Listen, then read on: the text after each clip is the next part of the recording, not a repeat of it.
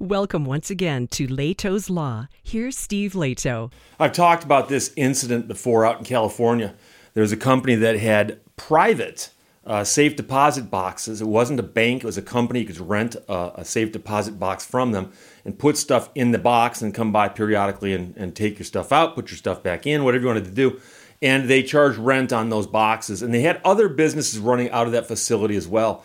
And there was a big bust where the, where the law enforcement came in and seized everything in that building, including the structure within which all the safe deposit boxes were. And when they took all that stuff out, they notified all of the people and put a sign up in the window of the store. If you had one of these boxes, contact us if you want to get your stuff back. And uh, many people looked at this and said, Steve, wait a second, it looks a lot like civil asset forfeiture. And as the case has gone on, it's become to look more and more like that, almost as if law enforcement intended to do this all along. And there's a guy named Michael Finnegan who writes for the Los Angeles Times, has been following this story and just really digging into it. And this is a great story. A bunch of people sent it to me, but the headline is that the FBI misled the judge who signed the warrant for the Beverly Hills seizure of $86 million in cash. A lot of detail in that headline. We'll get to it. The privacy invasion was vast when FBI agents drilled and pried their way into 1,400 safe deposit boxes at a company called U.S. Private Vaults that's located in Beverly Hills, California. Among the things that they dug through, the personal belongings of a jazz saxophone player, an interior designer, a retired doctor, a flooring contractor, two Century City lawyers, and hundreds of others. These are just regular people who decided to get a safe deposit box at that location for whatever reason. And so, could those boxes have been used to break the law or to hide ill gotten gains? Possibly. But the fact that something's possible does not mean that it is actually something that's happening. So, agents took photos and videos of pay stubs, password lists, credit cards, at least one prenuptial agreement immigration and vaccination records, bank statements, heirlooms, and a will. According to court records, in one box, agents found human remains of somebody who'd been cremated. So somebody's loved one was cremated. They put the remains in the safe deposit box, which was then seized by the FBI for some reason. Now we're about 18 months out, year and a half later. Newly unsealed court documents show that the FBI and the U.S. Attorney's Office in Los Angeles got their warrant for that raid by misleading the judge who approved it. They omitted from their warrant request a central part of their plan permanent confiscation of everything inside every box containing at least $5,000 in cash or goods. And that's from testimony from a senior FBI agent.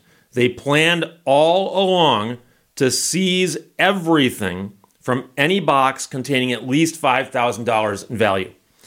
Their justification for the dragnet forfeiture was its presumption that hundreds of unknown box holders were all storing assets somehow tied to unknown crimes. But here, they're not working on a crime and they figure it out. They're assuming there was a crime and doing it backwards. So they're going, okay, there's this stuff in a box. It must have come from a crime. Let's just grab it and civil asset forfeiture allows us to do that. And then if you want your stuff back, you can sue us. Well, the good news is a bunch of these people filed a lawsuit. So there is a class action lawsuit underlying this. It took five days for the FBI agents to fill their evidence bags with everything they'd grabbed.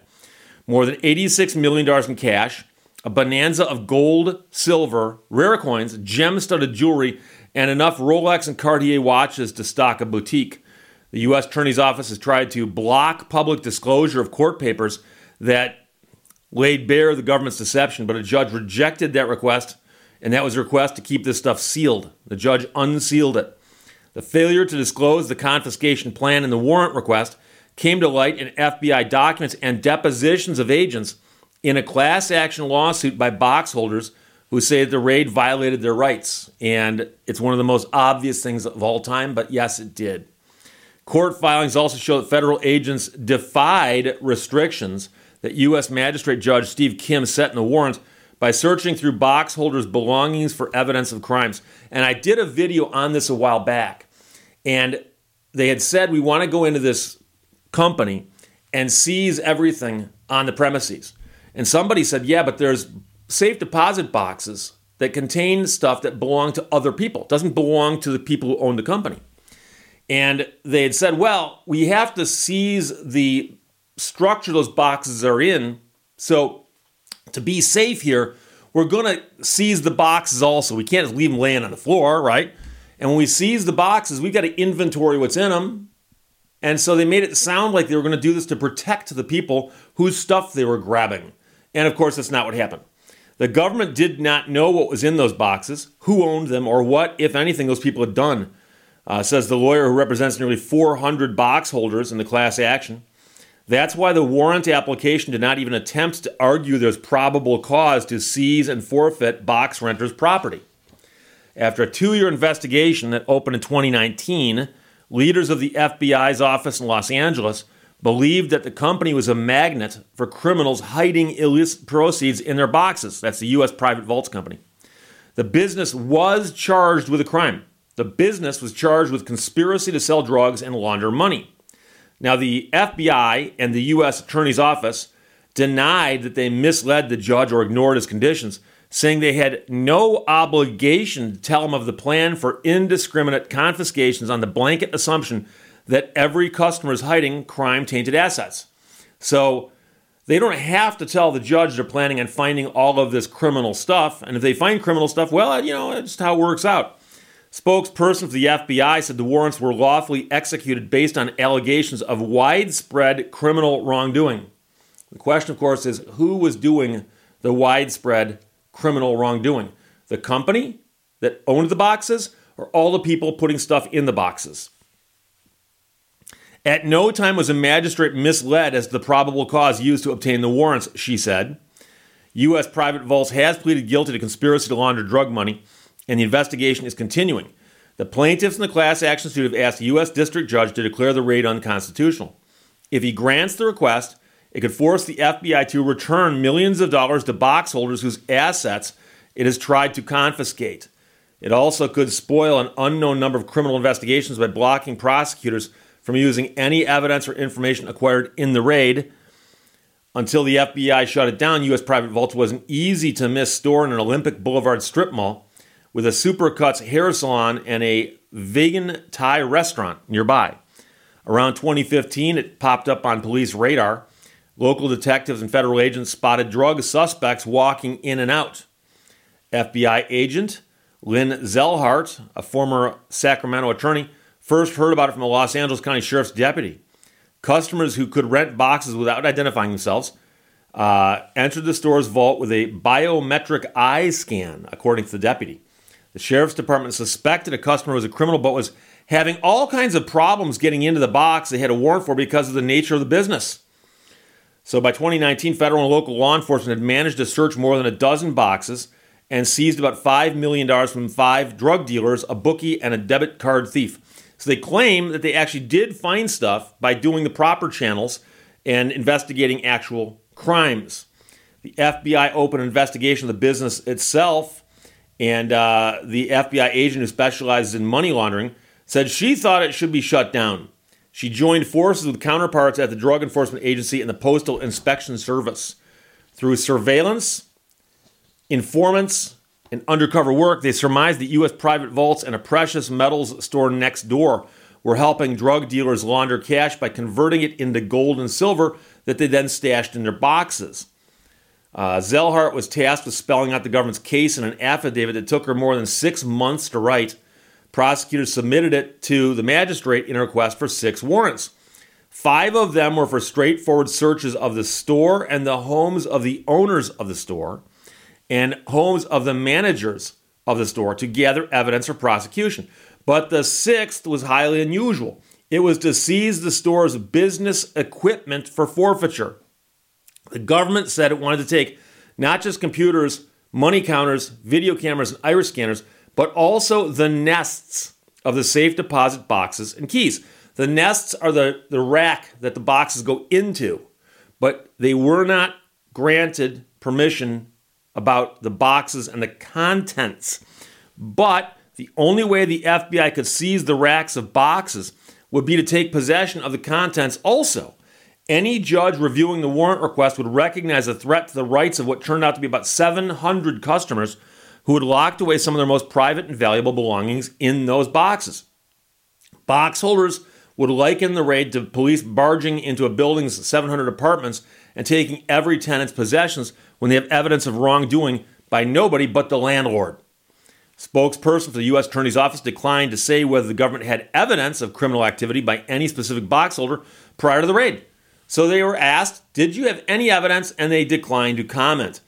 When they could have just said yes. See, they didn't say, Do you have any evidence? Can you show it to us? Do you have any evidence? Period. We'll, we'll take you at your word if you just want to say yes or no. No response.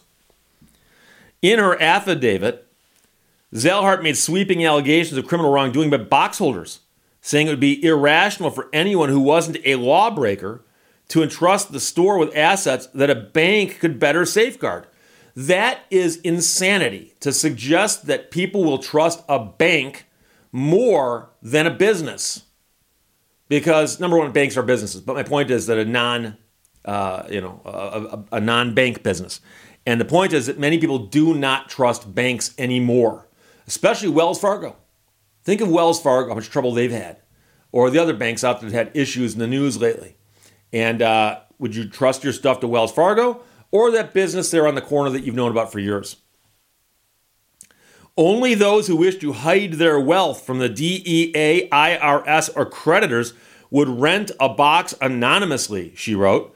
But the FBI's evidence against customers was thin. Agents had seen some of them pull up to the store in vehicles with Nevada, Ohio, and Illinois license plates. Based on my training and experience in money laundering investigations, Chicago, Illinois is a hub of both drug trafficking and money laundering, she said. I believe these patrons were using their box to store drug proceeds and cited no facts to back up the suspicion. By the way, I lived in California for a couple years, and a brief period of time while I was there, had Michigan license plates on my car. Oh my gosh, what's that man up to? He's going to law school. No, no, no, no, no. He drove by Chicago to get here, didn't he? Chicago's a hub of drug activity, obviously. Other customers were showing up in rental cars, and that too, she claims, is a sign of drug dealers evading law enforcement. Because who would rent a car other than a drug dealer? An owner of U.S. private vaults told a government witness the store's best customers were bookies, prostitutes, and weed guys. Of all the box holders, Zellhart mentioned only nine, either identifying them by their initials or not at all. She said they were linked or associated with law enforcement investigations, but again provided no facts specifying actual criminal misconduct. While the majority of customers seem to be drug dealers, she wrote, U.S. private vaults tried to attract a non criminal clientele as well, so as not to be too obvious a haven for criminals. So she's even admitting that they would have had non criminal clientele. At her deposition, the attorney asked her, Was it your opinion that most of the people who rented safe deposit boxes were criminals in some way? She said, I was expecting a lot of criminals. I don't know about most. So if it's not most, she's saying the majority of them were actually legitimate. That's what the definition of most is, I believe. She said, I don't know about most. So the attorney reminded her of the language in her affidavit, to which she says, I don't sort of know how to answer your question as to whether it was all of them. It was most of them. I don't I don't have a percentage. But she just said I don't know about most. On the affidavit's 84th and 85th pages, remember it took her six months to write, so it's got to have a lot of pages. She assured she assured the magistrate that the FBI would respect customers' rights. That section, she testified, was written by someone else. It's written by Andrew Brown, an assistant U.S. attorney and driving force the investigation. What Brown wrote contradicts the FBI's plan for hundreds of box confiscations. He underlined the government's lack of evidence to justify any criminal search of the customer's property. His section of the affidavit reads The warrants authorize the seizure of the nests of the boxes themselves, not their contents. By seizing the nests of safety deposit boxes themselves, the government will necessarily end up with custody of what is inside those boxes initially. And the use of the word initially implies that they acknowledge that they will have custody until such time as they can turn it over to whoever actually owns it. The affidavit told the magistrate that ag- uh, agents would follow their written inventory policies and attempt to notify the lawful owners of the property stored in the boxes how to claim their property. Under FBI policy, it said, inspection of each box would extend no further than necessary to determine ownership. But agents' inspection of the boxes went substantially further, just as the government planned according to FBI records in court. By the time Kim got the warrant request, the FBI had been preparing an enormous forfeiture operation for at least six months. According to Jesse Murray, the chief of the FBI's asset forfeiture unit in Los Angeles. In the summer of 2020, she testified Matthew Moon, one of the highest ranking FBI agents in Los Angeles, asked her if her team was capable of handling a possible large scale seizure of safe deposit boxes at U.S. private vaults. Murray told him yes. She recalled joining a conference call in 2020 and another in 2021 to plan forfeitures of the box contents with the U.S. Attorney's Office, other federal and local agencies, and maybe even our legal forfeiture unit at the headquarters in D.C. Zellhart, a colleague, confirmed the grand scale of the planned forfeiture in a memo to fellow agents with detailed instructions for carrying out the raid. So Murray testified that once she reviewed the final draft of Zellhart's affidavit, it was clear to her that there was probable cause to seize and confiscate the contents of every box as long it was meeting the $5,000 minimum set by the Justice Department's asset forfeiture policy manual. It's a couple of different things here that are striking, okay? And the first is that these law enforcement agencies spent a long time drafting an affidavit to support the request for a warrant. And the warrant was to search and seize this location. And by searching it, they're going to go through it and they're going to seize a bunch of stuff there that's identified in this affidavit and they specifically identified the nests that the boxes were in, but specifically said they were not going to seize the contents of the boxes, but by necessity, when they grab the whole unit, they're going to be in possession of those boxes initially. Initially. And so when the magistrate's reading this affidavit and getting ready to grant the warrant, the magistrate goes, okay, these people are going to temporarily grab this nest, but then return the boxes to their owners. That, that's pretty straightforward.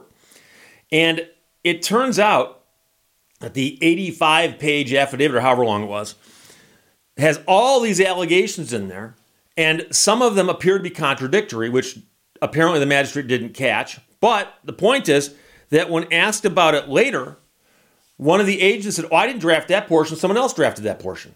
Oh, I didn't draft that portion. I got news for you. And this is true of lawyers, and whether it's true of FBI agents, I can't say for certain, except that the logic would be the same. And that is, you should see the court rules that address what it means when I sign a document and submit it to a court. You might say, Steve, you must sign lots of documents. Oh, yeah, I sign all kinds of documents. But I don't do it flippantly. And the reason is, is court rules, which are actual legal things that I've got to follow. And the court rules say specifically that if I sign something, putting my signature on a document and submitting it to the court. My signature affirms that I've reviewed the document and it is meritorious. It's not being interposed for a bad reason. I vouch for it and it's on me. So I cannot go to a court and say, Your Honor, I filed this complaint and you're mad at me now because the complaint's a pile of garbage. But my, my client asked me to. I'm sorry. But I, you know, I, I know my name's on it, but no, no, my client asked me to. Or my client drafted that. Guess how far that would get? When I sign it, but I blame it on somebody else. Because the signatory, the person who signs it, is on the hook for it as if they drafted it themselves. That's the way it is. So if you got a letter from somebody, big long letter, letterhead, and it's signed by somebody, and the letter causes you to react in some way. And you call up the person who signed the letter and say, I want to talk about that letter. Oh, I didn't draft all of that. You're upset about paragraph three? Ah, the other guy wrote that. Paragraph four? Oh, other guy wrote that. Go, go yell at them. No, they didn't sign the letter. You did. This stuff is all above your signature. So when somebody submits an affidavit to a magistrate that says, I want a search warrant, and I've signed this document, to later go, oh, I didn't draft that paragraph. Oh, it's a it, it's a thick affidavit. There's entire pages in there that I didn't draft. Those are drafted by other people. When you submit something to a court, magistrate would be a court, you submit something to a court, and it's a document, it's got one signature, and you are the person who signed it, and you are submitting it to the court. The court assumes that you are the one who's vouching for the contents of that because you signed it. And so for them to say, oh, we didn't, I, I didn't sign, so, well, I, yeah, I signed it, but I didn't draft that. That's somebody else's fault. No, you put your signature on it, it's your fault. Number one. Number two, it appears that they knew all along that they intended to seize the contents of those boxes. And if you read the actual statements from the affidavit, it says things like, We will initially take possession of these. And I know what someone's going to say. They're going to say, Steve, that could also mean they're going to take possession of them at the beginning. Doesn't say they're going to give it up. But the implication is clear. The implication is clear that we want to seize this rack that's got boxes in it, and initially we'll take possession of the boxes. Well, that implies that you're going to give those boxes back to somebody after you initially take possession of them. And there's other stuff going on here where it's very obvious that the government actors here, the agents, actually had a plan all along to seize these boxes and their contents and to forfeit them. That was their plan all along. So they thought themselves, hmm, we can get an affidavit to seize individual boxes. Apparently, they did that five or six times. But there's 1,400 boxes in there. That's going to take a lot of time. Is there a way we can do this in bulk? Yeah, let's seize the entire thing. So it turns out if the landlord's breaking the law, we can seize all of the landlord's stuff, which would include the nest and the boxes, but not the contents. Well, let's tell the magistrate that we're just going to grab the contents for inventory purposes initially and see if we can get away with that. And they got away with that. And so they seized all the boxes. And as noted, there were people in there who were innocent bystanders who got swept up in it. And again, I know a lot of people who say, Steve, you know something, if you've got valuables in a safe deposit box, you're probably up to no good. Not necessarily. You might also just not trust our currency. There's all kinds of reasons people buy gold and silver. And someone who's got a valuable watch collection might not want to keep all their extra watches at their house. I've actually known people with valuable watch collections. I've even done stories on people with them. So you got 25 valuable watches. You have one or two watches at home, and the rest you put someplace for safekeeping. Does that make you a criminal? I know people who don't like watches, but still. if you like watches and you don't want them laying around your house, you put them someplace for safekeeping doesn't make you a criminal. So it's a crazy story. It continues to get crazier. I got to salute Michael Finnegan and the Los Angeles Times for doing great work on this story and just following it, just just doggedly pursuing this story. Keep up the great work, guys, and uh, I will continue to follow it as well. The FBI misled the judge who signed the warrant for the Beverly Hills seizure of $86 million in cash and all kinds of other stuff. Story sent to me by James, Kyle, Chad, Jim, Nicholas, Christopher, Rich, and Phil. Thanks a lot. Questions or comments, put them below. Let's talk to you later. Bye bye. Thank you for watching Lehto's Law. I drive way too fast to worry about cholesterol.